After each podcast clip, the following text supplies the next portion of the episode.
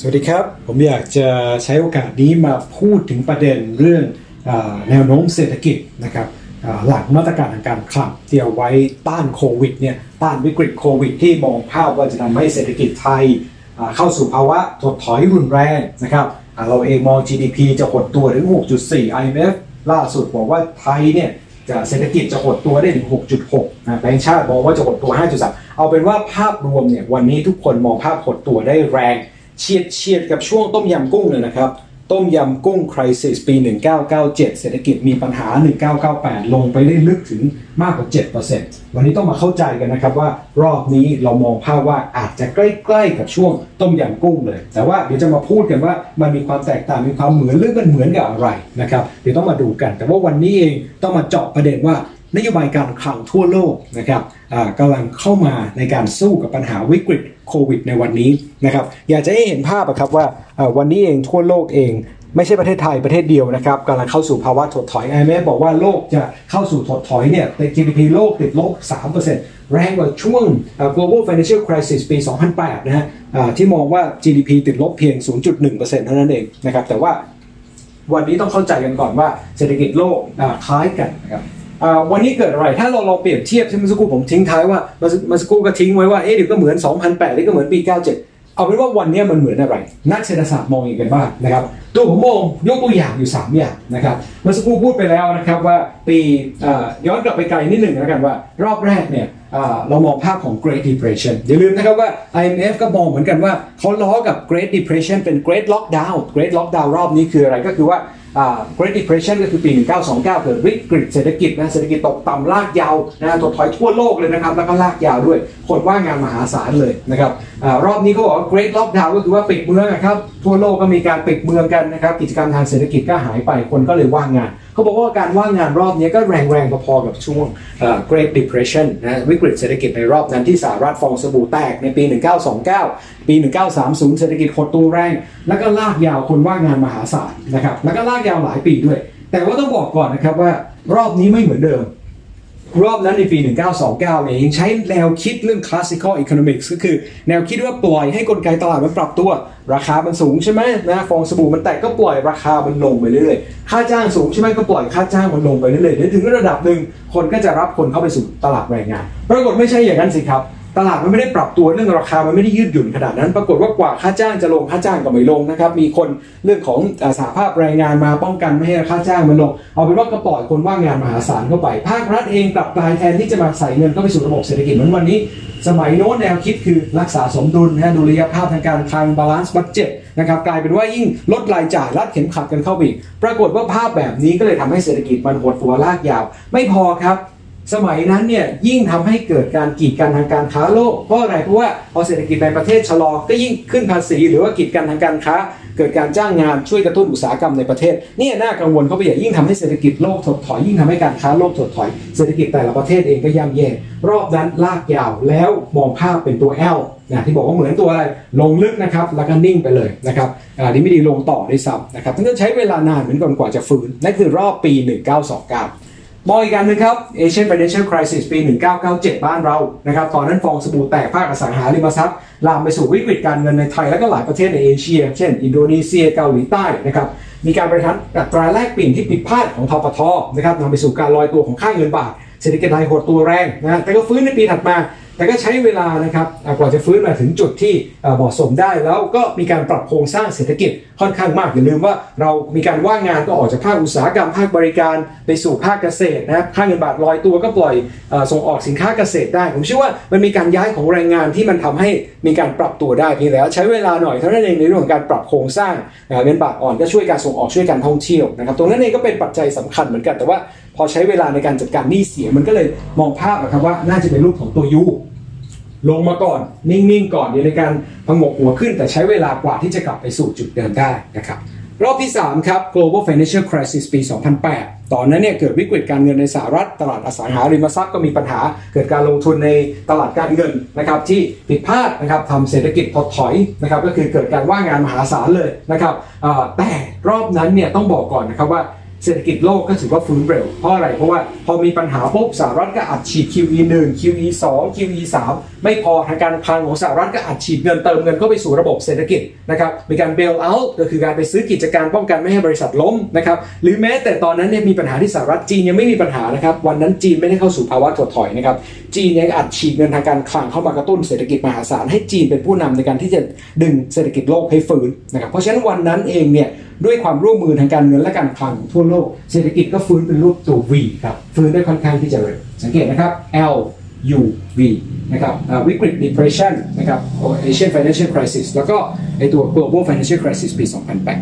แต่วิกฤตรอบนี้แหละครับผมต้องตั้งคำถามว่าวิกฤตปี สองพันยี่สิบ นะวิกฤตโควิดเนี่ยที่ไอเอ็มเอฟบอกว่า Great Lockdown เนี่ยมันเป็นรูปแบบที่เปลี่ยนแปลงไปที่แท้จริงแล้วมันเกิดขึ้นในช่วงเศรษฐกิจไทยก่อนหน้าแล้วแหละว่าเราซึมยาวนะฮะเศรษฐกิจไทยก็โตต่ำกว่าศักยภาพอยู่แล้วต่อให้ไม่มีโควิดเนี่ยนักเศรษฐศาสตร์ก็มองปีนี้ จี ดี พี ไทยเนี่ยจะต่ำกว่า สามเปอร์เซ็นต์ นะครับต่ำกว่าที่คาดการไว้ก่อนหน้าแล้วก็มองภาพว่ามันมีปัญหาเชิงโครงสร้างอยู่แล้วนะภาคอุตสาหกรรมก็ในแนวโน้มว่าจะติดลบอยู่แล้วเพราะว่าเรื่องของสงครามการค้าโลกก็ฉุดเศรษฐกิจในภาคอุตสาหกรรมนะกำลังซื้อเองก็หดตัวภัยแล้งงบประมาณตลาดช้าเรามีปัญหาอยู่แล้วนะครับแต่ว่าพอมาเจอเรื่องเนี้ยปรากฏว่าก่อนหน้าเนี่ยเรามองภาพการท่องเที่ยวเป็นตัวประคองเศรษฐกิจหรือทำให้เศรษฐกิจฟื้นได้พอไวรัสเข้ามาเนี่ยมันทำให้ภาพทุกอย่างเปลี่ยนเลยนะการท่องเที่ยวกลายเป็นตัวฉุดเศรษฐกิจซะด้วยซ้ำนะครับเศรษฐกิจไทยก็มีปัญหาที่หดตัวแรงนะเราก็มีการปรับประมาณการกันหลายด้านเลยนะครับแต่ข้อดีของรอบนี้ก็คือว่า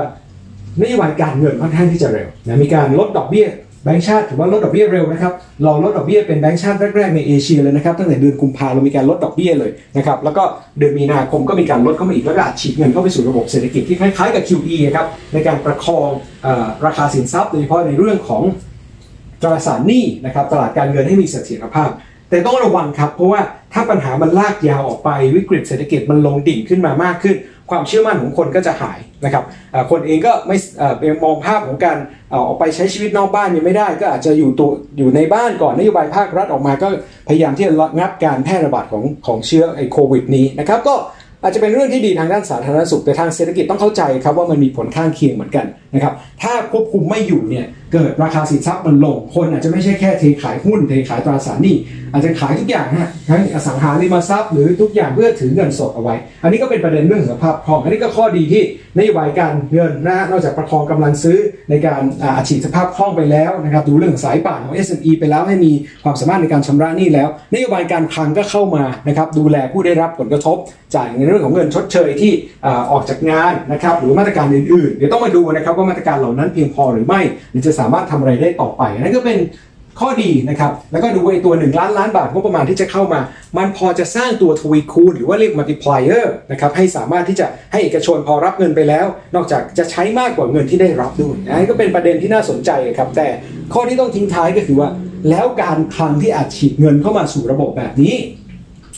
ที่เรามองภาพก็คือว่าแม้ว่าจะเป็นเรื่องดีในการประคองเศรษฐกิจแต่ในระยะยาวมันคือหนี้สาธารณะที่พุ่งสูงครับวันนี้หนี้สาธารณะต่อ จี ดี พี อยู่ที่ราวสัก สี่สิบสองเปอร์เซ็นต์ นะครับในอนาคตอันใกล้ก็คือปีหน้านี่แหละครับถ้าอัดเงินเข้าไปแบบนี้การขาดดุลงบประมาณจะพุ่งขึ้นไปมากกว่า สิบเปอร์เซ็นต์ นะครับแล้วก็มองภาพของ จี ดี พี แล้วก็มองภาพว่าถ้าในตัวของ Public Debt หรือหนี้สาธารณะอาจจะเฉียดเฉียด หกสิบเปอร์เซ็นต์ ของ จี ดี พี นั่นก็คือเพดานนะที่ที่กำหนดเอาไว้นะก็ต้องไปดูกันเหมือนกันว่าสุดท้ายจะทำยังไงจะบริหารจัดการยังไงประเด็นของผมวันนี้ที่ฝากนะครับก็คือประเด็นที่อาจจะฉีกแนวแตกต่างกับคนอื่นที่คนอื่นอาจจะมองภาพว่ารอบนี้เป็น Great Depression มองภาพเศรษฐกิจถดถอยนะเกิดภาวะเงินฝืดไม่ใช่ของเงินฝืดก็คือว่าเงินเฟ้อติดลบเศรษฐกิจแย่นะฮะของขายไม่ได้นะครับคนก็จะบอกว่าให้ถือเงินสดเอาไว้เพราะอะไรเพราะว่าเงินจะมีค่าเพราะว่าราคาสินค้ามันจะลงนะครับใช่ครับนี่คือสิ่งที่เราเจอในระยะสั้นผมเชื่อครับว่าไตรมาสสองเราเจอภาวะแบบนี้ครับ จี ดี พี หดตัวและน่าจะลงดิ่งสุดในไตรมาสสองสำหรับประเทศไทยนะ จี ดี พี น่าจะลงดิ่งสุดในไตรมาสสองอาจจะลงลึกถึง สิบเปอร์เซ็นต์ นะครับแล้วราคาสินค้าก็จะลงเพราะคนเองก็ต้องถือสภาพคล่องไว้ก่อนขายทุกอย่างถือเงินสดนี่คือสิ่งที่น่าจะเกิดขึ้นแต่ต้องเข้าใจนะครับนี่อาจจะเป็นระยะสั้นในช่วงการปรับตัวแต่สิ่งที่ผมจะพูดวันนี้คือนโยบายภาครัฐที่เข้ามาอัดฉีดเงินเข้าสู่ระบบที่เรียกว่า state intervention ก็คือว่าการใช้จ่ายภาครัฐในการประคองเศรษฐกิจเงินหนึ่งล้านล้านหรืออาจจะมากกว่านี้ในการที่จะเข้ามาอัดฉีดเงินเข้าสู่ระบบตัวพวกนี้เนี่ยต้องเข้าใจนะครับว่าเงินที่ภาครัฐเข้ามามันจะทำให้เกิดภาวะเงินเฟ้อ เงินเฟ้อมาจากไหนทำไมวันนี้ถึงมาพูดเงินเฟ้อเมื่อสักครู่คุณพูดถึงเงินฝืดเองอย่าลืมนะครับเงินฝืดระยะสั้นอาจจะสักสามเดือนหรือไตรมาสสองนี้หลังจากนั้นพอเงินภาครัฐเข้าไปสู่ในระบบเศรษฐกิจเริ่มมีการคลายล็อกให้คนสามารถทำงานได้อะไรได้จะเริ่มเห็นครับว่าเกิดภาวะอุปสงค์ส่วนเกินอุปสงค์ส่วนเกินเป็นยังไงวันนี้คืออะไรวันนี้คือเกิดคนออกจากงานถูกไหมครับคนออกจากงานมาอยู่ที่บ้านหรือไม่สามารถทำกิจกรรมเศรษฐกิจได้ตัวเศรษฐกิจหรือ output หรือ จี ดี พี เนี่ยจะลงค่อนข้างที่จะแรง supply จะลงค่อนข้างที่จะแรงนี่คือทางด้านอุปทานจะลงแรงอุปสงค์ลงไหมลงครับเพราะว่าคนออกจากงานรายได้ของคนไม่มีนะครับความต้องการสินค้าเองก็จะลดลงนะอุปสงค์ก็จะลงเหมือนกันแต่อุปสงค์ไม่ได้ลงแรงครับรายได้คนไม่ได้หายไปเยอะเพราะอะไรเพราะว่าอย่าลืมว่ารัฐเติมเงินพอรัฐเติมเงินก็มาไม่ว่าจะเป็น ห้าพัน บาทหรือมาตรการอื่นช่วยเกษตรกรหรืออาจจะมีมาตรการอื่นๆที่เข้ามาดีมานด์หรืออุปสงค์อาจจะไม่ได้ลงแรงครับพอดีมานด์ไม่ได้ลงแรงก็เหมือนกับให้นึกภาพไม่ใช่ที่ผมพูดไปตอนแรกว่าไม่ใช่ Great Depression หนึ่งเก้าสองเก้าไม่ใช่ Asian Financial Crisis ปีหนึ่งเก้าเก้าเจ็ดไม่ใช่ Global Financial Crisis ปีสองพันแปดผมก็กำลังมองฉีกต่างจากคนอื่นครับว่าตอนนี้เราเข้าสู่ภาวะสงครามผมมองเข้าไปนู่นครับหนึ่งเก้าสี่สองคือสงครามโลกวันนี้คือสงครามไวรัสครับสมัยนั้นเนี่ยต้องเข้าใจนะครับว่าเกิดการดึงคนออกจากระบบเศรษฐกิจไปเป็นทหารครับเพื่อเกิดการจ้างงานเกิดการทำผลิตสินค้าที่เกี่ยวข้องกับทหารแล้วคนจำนวนน้อยลงก็มาอยู่ในระบบเศรษฐกิจของลดลงครับเพราะผลิตของในเอกชนได้น้อยลงแต่รายได้ของคนไม่ได้ลงแรงเพราะมีค่าจ้างในเรื่องของทหารเข้ามาเกิด excess demand เกิดเงินเฟ้อครับวันนี้ต้องเข้าใจนะครับว่าคนเหมือนถูกจ้างให้เป็นทหารแต่ไม่ได้ไปรบนะไม่ได้ไปรบที่ท้องเรื่องของกับชายแดนหรืออะไรก็แล้วแต่แต่รบเพื่อสู้กับไวรัสจ้างคนให้อยู่บ้านครับเป็นทหารเฝ้าบ้านตัวเองนี่คือสิ่งที่เกิดขึ้นครับก็คือว่าเรามองภาพว่าอุปสงค์ไม่ได้ลงแรงและพออุปสงค์ไม่ได้ลงแรงก็เกิด excess demand ขึ้นมาซึ่งกรณีแบบนี้น่าจะเห็นนะครับว่าโอกาสที่จะทำให้เกิดราคาสินค้ามันวิ่งขึ้นไปได้ก็เป็นไปได้ครับต้องเข้าใจนะครับว่าในช่วงก่อนหน้านโยบายถ้าเกิดว่าจะไปแจกเงินอะไรแบบนี้เนี่ยคงไม่ได้เรียก state intervention หรือเรียกว่าที่วันนี้นักเศรษฐศาสตร์นะครับอย่างผมเนี่ยจะเรียกว่า Keynesians Keynesian economics จอห์น เมนาร์ด เคนส์ก็คือนักเศรษฐศาสตร์ชาวอังกฤษที่เขาคิดทฤษฎีนี้ขึ้นมาว่าอย่าปล่อยให้ราคาสินค้ามันปรับตัวอย่าปล่อยให้เกิดวิกฤตเศรษฐกิจแล้วปล่อยมันฟื้นต้องนำเงินภาครัฐอัดฉีดเข้ามาพยุงเศรษฐกิจเข้ามาในช่วงนี้เพราะฉะนั้นถ้าเห็นภาพแบบนี้นะครับก็อาจจะนึกภาพให้เห็นนะครับว่าสุดท้ายเงินที่จะเข้ามาในระบบเศรษฐกิจได้ผมคิดง่ายๆนะครับว่าถ้าตัว G นะคือการใช้จ่ายภาครัฐเนี่ยอยู่ใน จี ดี พี เนี่ยการใช้จ่ายภาครัฐเนี่ยวันนี้มีสัดส่วนไม่เยอะนะครับประมาณสัก ยี่สิบเปอร์เซ็นต์ ของ จี ดี พี สิบเจ็ดถึงยี่สิบเปอร์เซ็นต์ ของ จี ดี พี ถ้าโตได้สัก ยี่สิบเปอร์เซ็นต์ นะจากเทียบจากปีที่แล้วนะโตได้สัก ยี่สิบเปอร์เซ็นต์ โอกาสที่ จี ดี พี นะของไทยเนี่ยจะหดตัวน้อยลงนะที่บอกว่าหดตัวสัก หกเปอร์เซ็นต์ อาจจะหดตัวไม่ถึง หกเปอร์เซ็นต์ อาจจะหดตัวได้เพียง สี่เปอร์เซ็นต์นี่คือภาพที่เห็นนะครับว่าถ้าใส่เงินเข้าไปไม่ต้องหนึ่งล้านล้านบาทนะฮะสักไตรมาสสองถึงไตรมาสสี่เนี่ยถ้าโตได้สัก ยี่สิบเปอร์เซ็นต์ หรือใส่เงินสักประมาณสักสี่แสนล้านไม่ถึงสี่แสนล้านเลยนะครับแล้วจะเห็นภาพครับว่า จี ดี พี อาจจะหดตัวน้อยลงนะครับซึ่งตรงนั้นเองจะเห็นภาพว่าวิธีการบริหารจัดการตรงนี้อาจจะเป็นตัวหนึ่งในการที่จะพยุงเศรษฐกิจได้แต่ต้องเข้าใจนะครับว่าภาพแบบนี้นะครับอาจจะแตกต่างจากเดิมเพราะว่าอะไรมันเกิด excess demand ขึ้นมาแล้วนำไปสู่ภาวะเงินเฟ้อที่ของเองอาจจะสูงคนเองอาจจะวิ่งเข้าไปซื้อสินค้าโดยเฉพาะช่วงไตรมาสสามที่มีการคลายล็อกให้คนสามารถออกไปทำงานได้นะครับทำกิจกรรมทางเศรษฐกิจได้ความต้องการของก็จะมากขึ้นในภาวะที่ของขาดแคลนตรงนี้น่าสนใจครับเพราะว่าอาจจะมีประเด็นขึ้นมาว่าคนเองอาจจะเข้าไปซื้อสินค้าได้ตรงนั้นก็ต้องมาดูครับว่าไม่ใช่ประเทศไทยประเทศเดียวนะครับวันนี้เองทุกประเทศครับใช้นโยบายแบบนี้เพราะฉะนั้นภาวะเงินเฟ้อทั่วโลกเองอาจจะเกิดขึ้นได้ในอนาคตวันนี้ต้องบอกนะครับว่ามันเป็นภาวะที่แตกต่างจากประชานิยมนะครับแม้ว่าจะใช้เงินภาครัฐเหมือนกันแต่วันนี้ไม่เรียกประชานิยมนะครับเพราะอะไรเพราะว่าถ้าประชานิยมอาจจะไปกระตุ้นการบริโภคสำหรับคนที่มีกำลังซื้ออยู่แล้วให้เขาไปบริโภคมากขึ้นกระตุ้นเศรษฐกิจในภาวะที่เศรษฐกิจมันกำลังขับเคลื่อนได้นะครับตรงนั้นเองอาจจะไม่ใช่โดยเฉพาะตรงตอนนี้เองอาจจะมองภาพของระยะสั้นก่อนแล้วก็มองภาพของการฟื้นตัวทางเศรษฐกิจเป็นเรื่องสำคัญไม่ให้เข้าสู่ภาวะวิกฤตนะครับตรงนั้นเองก็เป็นประเด็นที่ต้องคิดเหมือนกันว่าเกิดอะไรขึ้นแต่วันนี้ขอสรุปประเด็นที่ว่าแล้ว post covid world post covid world ก็คือหลังจากเศรษฐกิจฟื้นนะหรือหลังจากการควบคุมไวรัสทำได้ในช่วงครึ่งหลังของปีเรามีอะไรที่ต้องจับตาครับจากงบการคลังหนึ่งล้านล้านบาทที่เข้าไปสู่ระบบเศรษฐกิจมีอะไรต้องคิดผมมองครับว่ามีอยู่สองประเด็นที่ต้องฝากให้คิดครับ หนึ่งเมื่อสักครู่ผมพูดไปแล้วนะครับเรื่องของเงินเฟ้อว่าเงินเฟ้อจะมีโอกาสที่จะเข้ามาสู่ระบบเศรษฐกิจมากขึ้นจะเฟ้อแรงแค่ไหนผมคงไม่ได้มองเรื่องไฮเปอร์อินฟลักชันที่จะเข้าไปแปดถึง สิบเปอร์เซ็นต์ นะครับแต่อย่างน้อยเราจะเริ่มเห็นครับว่ามันไม่ใช่เงินฝืดมันจะเข้าสู่เงินเฟ้อแล้วอาจจะสูงกว่าอัตราดอกเบี้ยเงินฝากหรือแม้แต่ตอนนี้ที่ภาครัฐจะระดมทุนผ่านในตัวโควิดบอนด์หรือเซฟวิ่งบอนด์เพื่อดูดซับเงินหรือกู้เงินนะครับ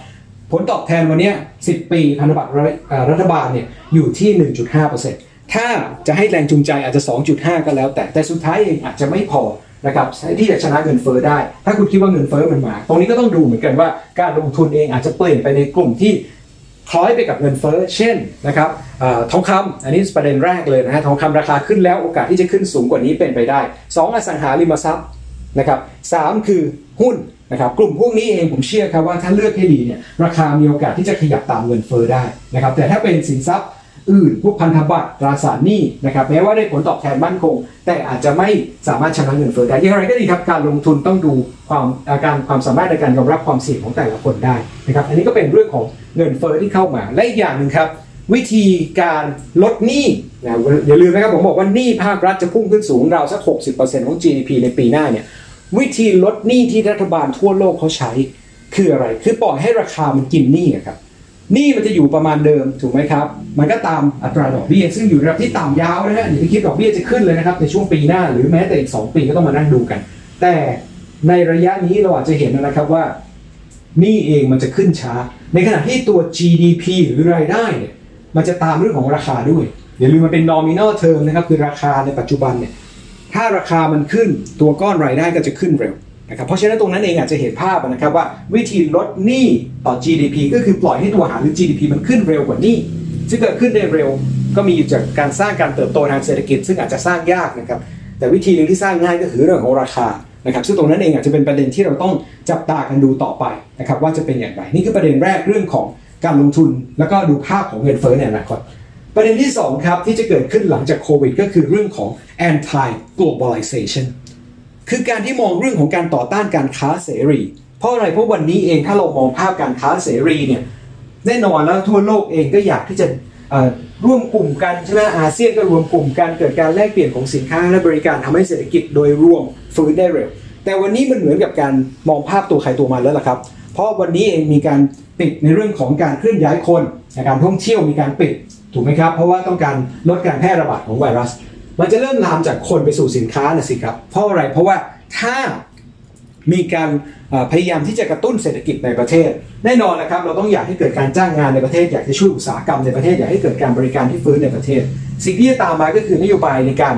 รเริ่มจากรณรงค์ใช้ของในประเทศนะครับไม่ผิดนะครับรณรงค์ใช้ของในประเทศเพราะอะไรเพราะว่าถ้าเรามองภาพไทยเที่ยวไทยอันนี้ก็เป็นเรื่องดีถูกไหมครับเราก็อยากให้มีการฟื้นตัวทางด้านการท่องเที่ยวของไทยให้คนไทยไปเที่ยวในต่างจังหวัดกระจายรายได้ให้เข้าไปสู่พื้นที่ก็เป็นเรื่องที่ดีสำหรับไทยเที่ยวไทยแต่ถ้าเรามองอีกมุมหนึ่งว่าอ้าวแล้วจีนเขาไม่อยากเที่ยวจีนเหรอครับ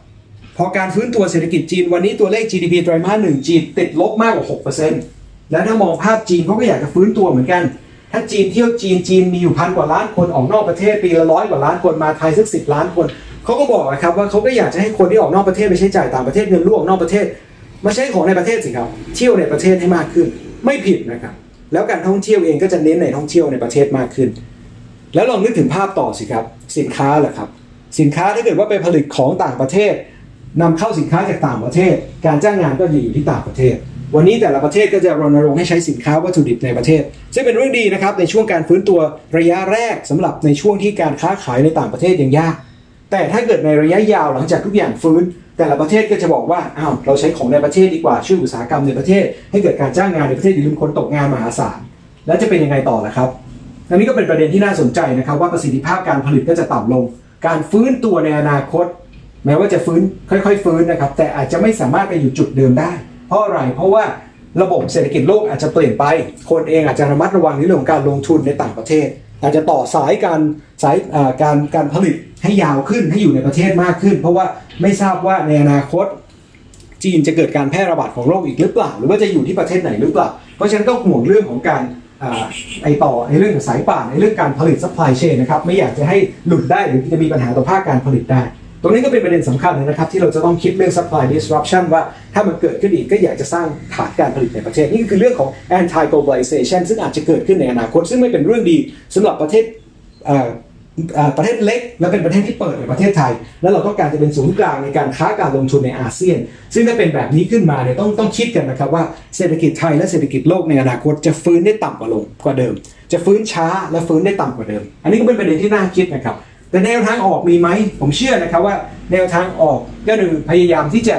เปิดกว้างครับว่าเราเองเนี่ยในระยะสั้นอาจจะใช่แต่ในระยะยาวหลังจากการคลายเรื่องของโควิดได้ออกไปทำงานได้อะไรได้เราควรจะส่งเสริมการลงทุนการรวมกลุ่มในอาเซียนเร่งทำ เอฟ ที เอ กับต่างประเทศเพราะอย่าลืมว่าไทยเองเป็นฐานการผลิตได้เรื่องภาคเกษตรของเราก็เป็นเรื่องสำคัญถูกไหมครับการแปรรูปก็สำคัญแต่ไม่ได้บอกว่าอัตโนมัตินะครับต้องบอกคนไทยด้วยบอกภาคธุรกิจไทยด้วยบอกรัฐบาลด้วยว่าในช่วงแบบนี้เนี่ยสิ่งสำคัญในเรื่องของการฟื้นตัวนอกจากรวมกลุ่มกันตามภูมิภาคแล้วก็เปิดการค้าเสรีต่อเนื่องแล้วสิ่งสำคัญก็คือต้องดูแลตัวเราเองด้วยไม่ว่าจะเป็นการเพิ่มประสิทธิภาพการผลิตเปลี่ยนรูปแบบใหม่ๆเพิ่มผลิตภาพของสินค้าถูกไหมครับเพิ่มมูลค่าเพิ่มของสินค้าแรงงานก็เหมือนกันนะครับแรงงานเองเราก็ต้องมีความมีทักษะที่ดีมี flexibility ก็คือมีความยืดหยุ่นนะครับสามารถที่จะย้ายงานหรือเปลี่ยนงานได้หรือเปลี่ยนเปลี่ยนทักษะรูปแบบได้ได้ใหม่แต่โดยสรุปนะครับถ้าเราไม่สามารถทำได้เนี่ย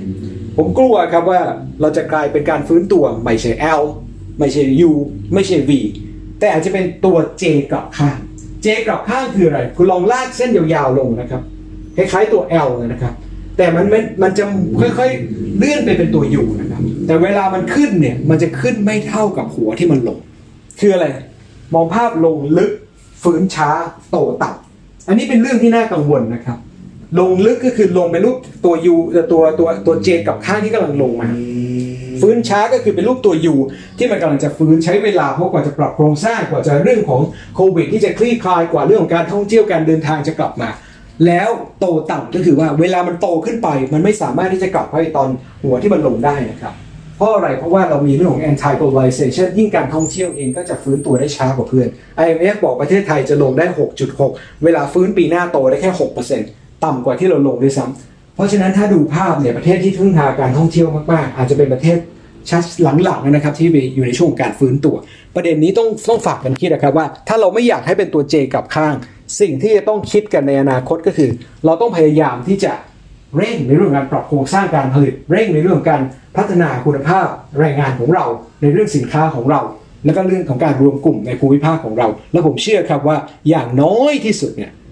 เราสามารถที่จะกลับเป็นตัว U ได้ใช้เวลาหน่อยนะครับซึ่งตรงนั้นเองก็จะเป็นเรื่องที่จะต้องฝากกันคิดแล้วก็ต้องทำร่วมกันนะครับในช่วงนี้ก็เป็นกำลังใจให้กันให้ผ่านพ้นในช่วงของโควิดไปได้นะครับแล้วเราจะสามารถเติบโตและฟื้นไปได้ด้วยกันนะครับวันนี้ก็สวัสดีครับ